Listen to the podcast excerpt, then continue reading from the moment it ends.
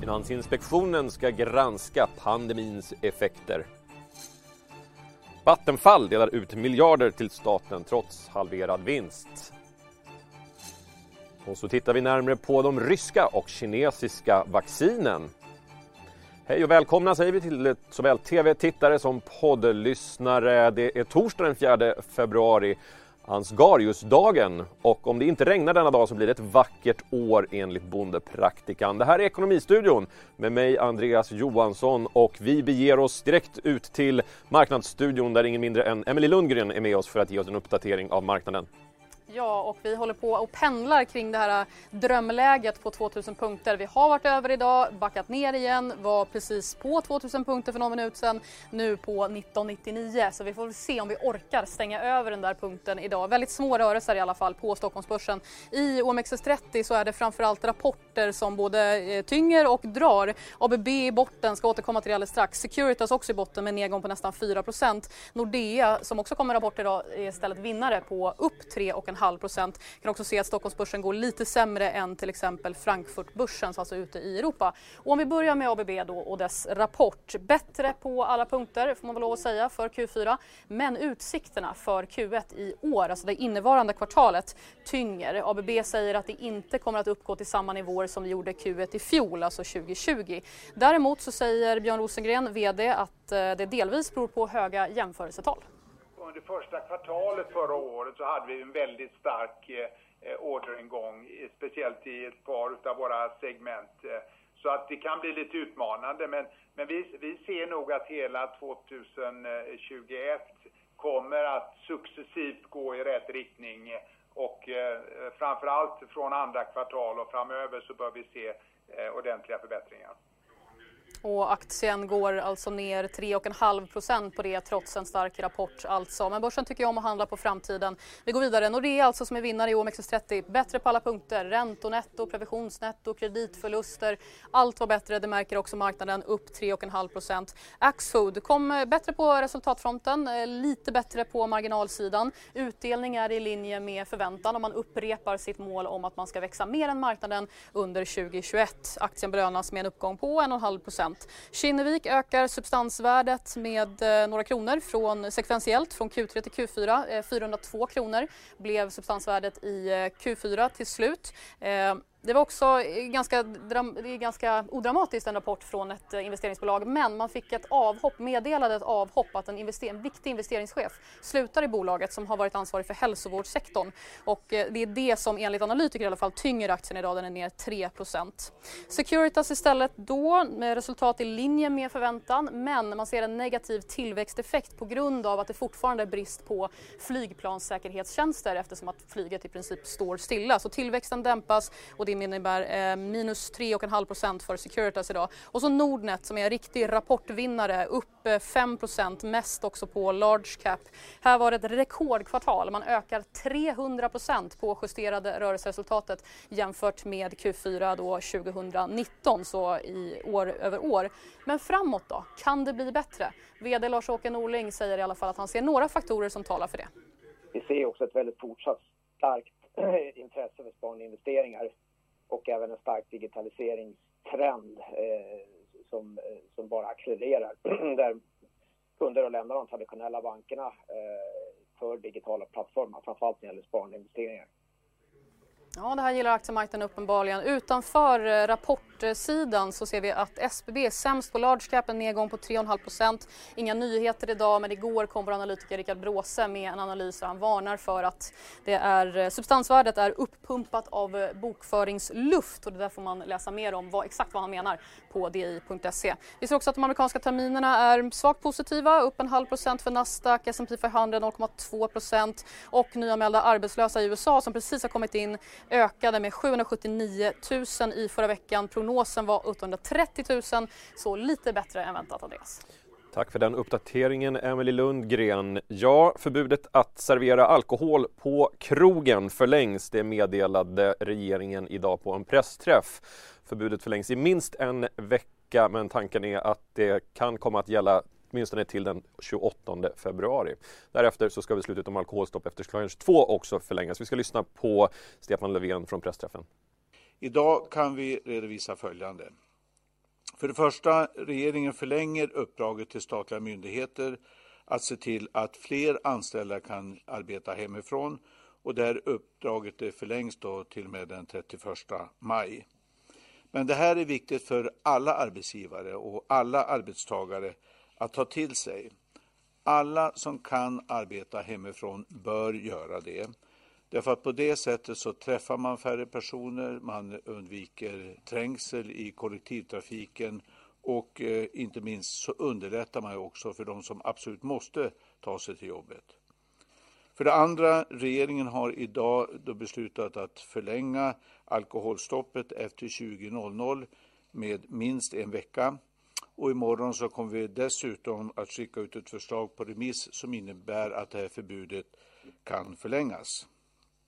Jag förstår att det här är ett tufft besked för restaurangbranschen men med hänsyn till smittspridningen och pandemin så är det här ett nödvändigt beslut. Ett tufft besked för restaurangbranschen, sa Stefan Löfven idag tidigare på pressträffen.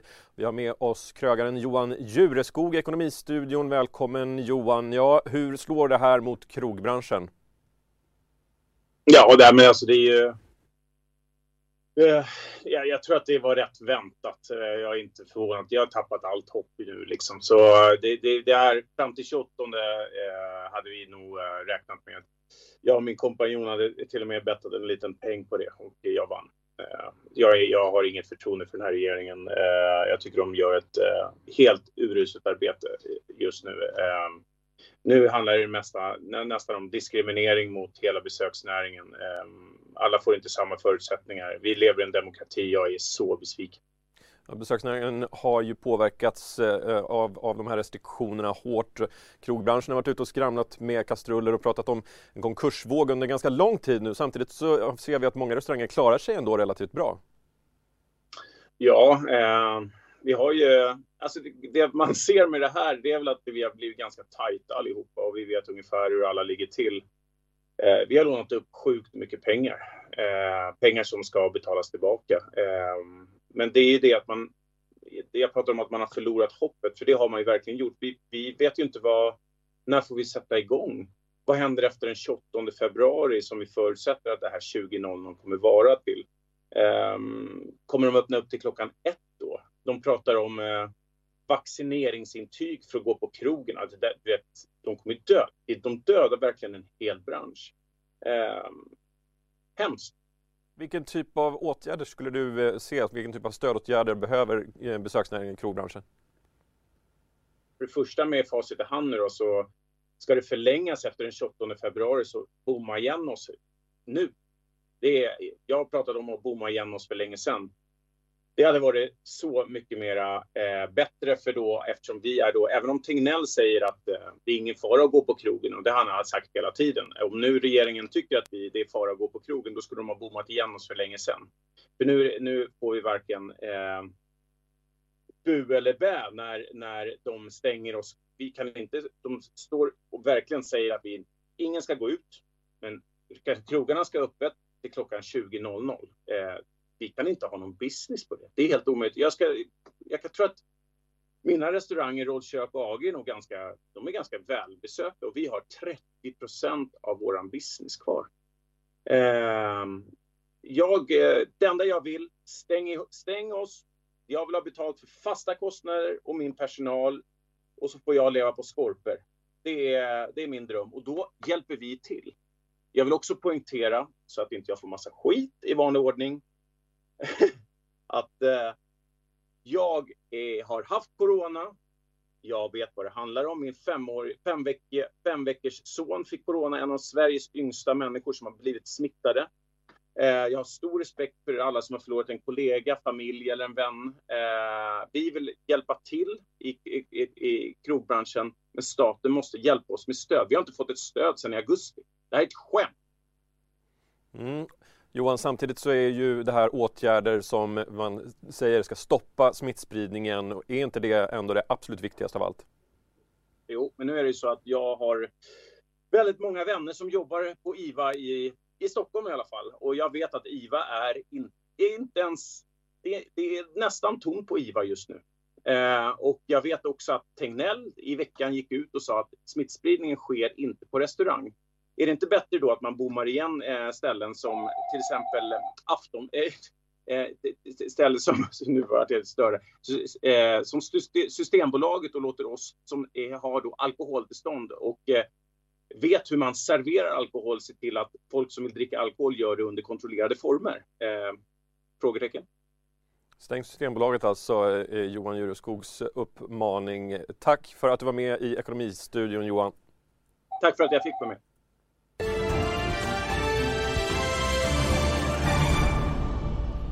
Konsumentskydd, penningtvätt, framtida risker till följd av coronapandemin. Ja, det är tre specialområden som Finansinspektionen kommer att hålla extra varsam koll på under 2021. Erik Thedéen, generaldirektör på Finansinspektionen, är med oss i Ekonomistudion. Erik, om vi börjar med konsumentskyddet. Vad är det som är viktigt att hålla extra koll på där? Nej, men det som vi tittar speciellt på är ju konsumtionslån. Hur ser kreditgivningen ut vad gäller konsumtionslån? Vi har gjort omfattande undersökningar där under tidigare år, alltså statistikinhämtning, där vi kan konstatera att eh, det är ganska stor andel eh, som går till inkassosystemet av de eh, lån som ges i konsumtionslån. Och eh, vi är helt enkelt måna om att de här kreditprövningarna är sunda och bra och det kommer vi granska ett antal bolag på. Och vi kommer också skärpa regelverket. Vi har ett sådant projekt på gång och det kommer att eh, förhoppningsvis kunna eh, publiceras före sommaren. Kan du säga någonting om tajmingen där och konsumtionsskyddet och konsumtionslånen? Har, kan man tänka sig gått upp till följd av coronapandemin? Vad, vad tänker, hur går dina tankar där? Det är svårt att analysera där varför de går upp. Vi vet generellt sett att konsumtionslån går upp när konjunkturen stärks och det såg vi innan pandemin. Eh, och sen exakt vad som har hänt på grund av pandemin. Jag tycker dock att man kan gå så långt och säga att det kan finnas risker kopplat till pandemin och konsumtionslån. Är det så att till exempel när vår e-handel ökar och när vi sitter allt mer hemma framför datorn att det där klicket att ta ett nytt lån på datorn, att den risken och den lockelsen ökar. Det går inte att utesluta. Eh, men sund kreditgivning handlar om att det faktiskt ska ta lite tid att ta ett lån, att man faktiskt ska fundera och man ska, den som ger lånet också ska fundera och göra ordentliga bedömningar. Så att det är ju en del av det som vi nu granskar. Mm. Penningtvätt är ett annat område som ni kikar på också. Eh, det känns som att eh, penningtvätt överhuvudtaget, att, att, att det ens är ett, ett, en, en problematik 2021. Eh, berätta lite grann, vilka är de bakomliggande orsakerna? Nej, men här har ju vi eh, stärkt våra insatser ganska eh, avsevärt de senaste åren på grund av de, de olika händelser som har varit. Vi gav ju stora eh, sanktioner både till Swedbank och till SE-banken under förra året. Eh, och det vi nu har stärkt i samarbete med polisen, så vi har mycket, mycket mer av informationsutbyte med polisen. Och det är bland annat skälet till att vi nu kommer granska mindre institut, valutaväxlare, penningöverförare, den typen av institut för att se att de har ordning och reda i sina processer. Och, det är, framförallt där fokus ligger på penningtvätt. Men resurserna vi har här har ju också stärkts under de senaste åren. Då. Mm. Med tanke på den problematik som har funnits kring just penningtvätt historiskt, varför har det dröjt så länge med att stärka samarbetet med polisen? Men jag tror att vi ska vara ödmjuka och säga att det här har vi alla en hemläxa att göra. Jag tror att vi kanske i för stor utsträckning hängde upp det på att sekretesslagarna gjorde det omöjligt. Sekretesslagarna sätter gränser. Jag tycker de är egentligen något för snäva både för vårt informationsutbyte med polisen men också med bankerna. Men det finns möjlighet att ha ett informationsutbyte och det är det vi utnyttjar nu mycket bättre. Eh, så att eh, vi lär och vi gör bättre men jag kommer inte sitta här och säga att vi gjorde det perfekt för ett antal år sedan. Jag tycker vi skulle haft ett närmare samarbete redan då. Men nu har vi tagit de här initiativen och vi har nu ett nära och väl fungerande samarbete. Mm.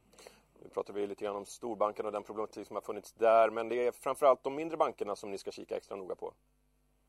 Ja, det går ju cykler det här och nu gjorde vi stora insatser på storbankerna. Vi kommer inte släppa dem, men om vi tittar nu på vad vi i alla fall prioriterar upp så är det de små instituten. Det är så vi måste jobba. Vi har inte oändliga resurser så vi får helt enkelt prioritera från, från år till år och i år så går vi då mer på de mindre instituten. Ni ska också kika lite extra nära eh, extra på framtida risker till följd av coronapandemin. Vad är det för någonting ni ser där? Ja, det här är en pågående kris och det som är fokus här det är bland annat bankernas möjlighet att fortsätta upprätthålla kreditgivningen. Det har ju fungerat väl så här långt. De har gott om kapital och kapitalbuffertar bland annat på grund av att vi har stängt den kontracykliska bufferten och fått bankerna att hålla inne sina utdelningar. Men det har också varit så att det har visat sig att de har inte haft höga kreditförluster som man kunde ha befarat. Men det är ju viktigt att följa, för den här krisen är inte över. Många företag går på konstgjord andning. När den konstgjorda andningen upphör är det så då att kreditförlusterna ökar. Det är någonting som vi självklart måste bevaka. Sen finns det mer strukturella förändringar och eh, diskussioner kring fondmarknaden som ju delvis, eh, delvis stängde, eller vissa fonder stängde, och företagsobligationsmarknaden som helt enkelt eh, fungerade extremt dåligt i krisen. Och där har ju vi redan tagit initiativ, men det måste vi jobba vidare med under 2021. Just företagsobligationsmarknaden, vad, vad var det som fungerade extra dåligt som ni såg? Ja, den fungerade ju inte. Den stängde ju i praktiken. Så att, eh, det är klart att den inte, eh, man kan inte säga att den fungerade överhuvudtaget där under några, några kritiska veckor. Och exakt vad det beror på, det kan man alltid diskutera. Men jag tror att ett skäl var att eh, transparensen var eh, helt eh, undermålig. Och här har ju vi pressat på och är välkomna nu att branschen har tagit initiativ där de ska öka transparensen. och Det ska vara klart till våren. Det tycker jag är väldigt bra. Men vi måste antagligen gå längre i den frågan. Vi måste ha en fortsatt diskussion om strukturen. Hur säkrar vi en bättre likviditet? Hur får vi fler aktörer in i det här? Men också kan jag vara tydlig med för eh, hushåll och andra som köper företagsobligationer att det här är en väldigt illikvid marknad. Så att man ska nog tänka sig att man köper en obligation och har den till förfall. Det är ofta så eh, de här marknaderna fungerar. Och fonderna är tyvärr inte riggade riktigt så. De är riggade så att man kan ta ut pengar varje dag och det var bland annat det som skapade Eh, eh, turbulensen i några av de här företagsobligationsfonderna. Samtidigt som eh, vaccineringen är i full gång runt om i världen fortsätter kapplöpningen om vem som ska få ta del av de åtråvärda vaccindoserna. När det dessutom uppstår, problem i vaccinproduktionen hos läkemedelsbolag som AstraZeneca och Pfizer-Biontech ser sig en rad länder om efter andra vaccinkandidater att köpa in. Ryska Sputnik 5 och kinesiska företaget Sinopharms vaccin är två billiga alternativ som redan sålts in till, ett, till en rad länder. Och enligt den högt ansedda Eh, tidskriften The Lancet så har dessutom det ryska vaccinet visat eh, lovande resultat i sina teststudier. Frågan är om vaccinen kan komma att godkännas i EU.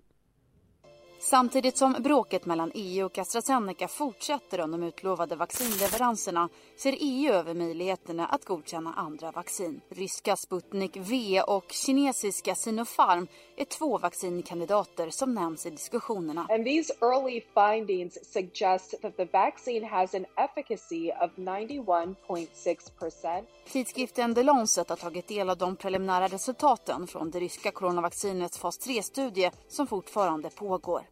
De visar att vaccinet ger ett skydd på 91,6% efter den andra vaccindosen. Enligt de ryska myndigheterna ska vaccinet också vara säkert och effektivt även bland personer över 60. Totalt har 15 länder godkänt Sputnik V, bland annat EU-landet Ungern som alltså godkänt vaccinet innan det fått godkänt av den europeiska läkemedelsmyndigheten EMA. Bakom vaccinet står den ryska fonden Russia Direct Investment Fund. Enligt fonden har hittills ett 50-tal länder visat intresse för vaccinet som ska ha tagits fram med samma teknologi som AstraZenecas vaccin. Snart inleds också testning med kombinerade doser av AstraZenecas och det ryska vaccinet i Azerbajdzjan och Förenade Arabemiraten. Det ryska vaccinet har dock också fått en hel del kritik. Bland annat för att vaccineringen påbörjats innan fas 3-studien avslutats. Men också för att man inte öppet har redovisat testresultaten under processen. En av fördelarna som dock lyfts fram med Sputnik V är priset. De båda vaccindoserna väntas kosta knappt 20 dollar vilket är halva priset jämfört med exempelvis Pfizer-Biontechs vaccin. Även det kinesiska företaget Sinopharms vaccin uppges vara ett kostnadseffektivt alternativ. Vaccinet som godkändes i Kina vid årsskiftet ska enligt företaget ha en effektivitetsgrad på 79% och ska inte kräva samma kalla lagringsförhållanden som många av de andra vaccinen. I nuläget är det dock osäkert om Sputnik V eller kinesiska Sinopharms vaccin kommer köpas in av EU. Ryssland har tagit kontakt med tyska IDT Biologica för att se över möjligheten att producera vaccinet där. Och Tysklands förbundskansler Angela Merkel har sagt att alla vaccin är välkomna i EU om de godkänns av den europeiska läkemedelsmyndigheten. Enligt EU-källor menar även EU-kommissionens ordförande Ursula von der Leyen att både det ryska och det kinesiska vaccinet kan godkännas av EU. Men då krävs att man blir mer öppna med resultaten från sina studier.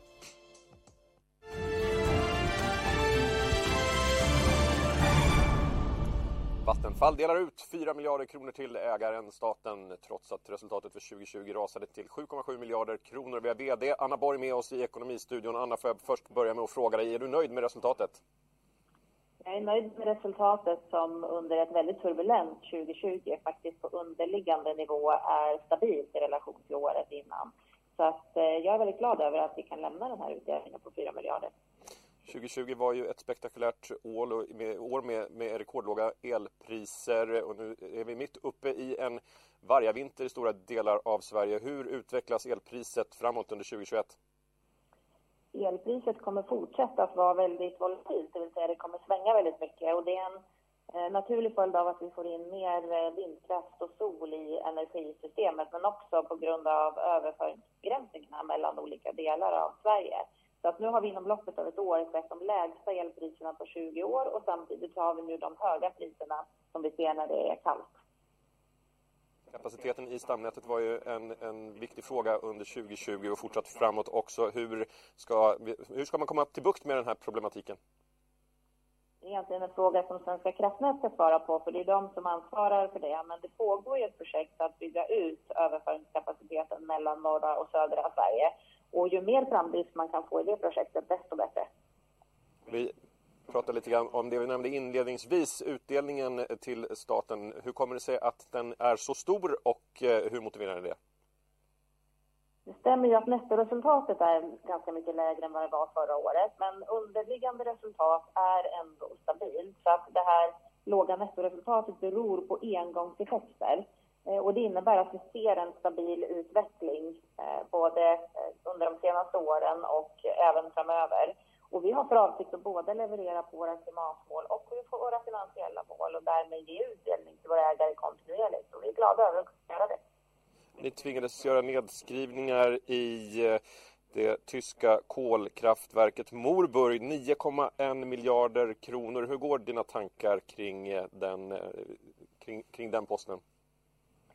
Vi har ju bestämt oss för att eh, stänga ner eh, Mårburg och eh, producerar heller inte längre el därifrån utan vi kommer att lägga ner den anläggningen helt och hållet. Vi gjorde stora nedskrivningar redan i kvartal två och nu skriver vi ner resten av, resten av värdet på anläggningen. Mårburg byggdes ju under en tidsperiod när det var helt andra förutsättningar i Europa för den här typen av anläggningar. Och det är klart att med den information som finns idag så hade man fattat ett annat beslut. Nu hoppas vi att man ska kunna återanvända den här sajten till det initiativ som kommunicerades eh, tidigare förra veckan om att eventuellt tillverka vätgas på den här platsen. Ni ser en rusning av nya elkunder. Hur ska ni kunna möta efterfrågan? I grund och botten så är det ju väldigt positivt att se att eh, antalet elkunder växer och det är också så att elektrifiering av industri är en viktig komponent för att andra industrier ska kunna klara av att minska sina CO2-utsläpp. Så det är i grund och botten positivt, men det kräver också att vi använder den energi vi har på bästa sätt så effektivt som möjligt.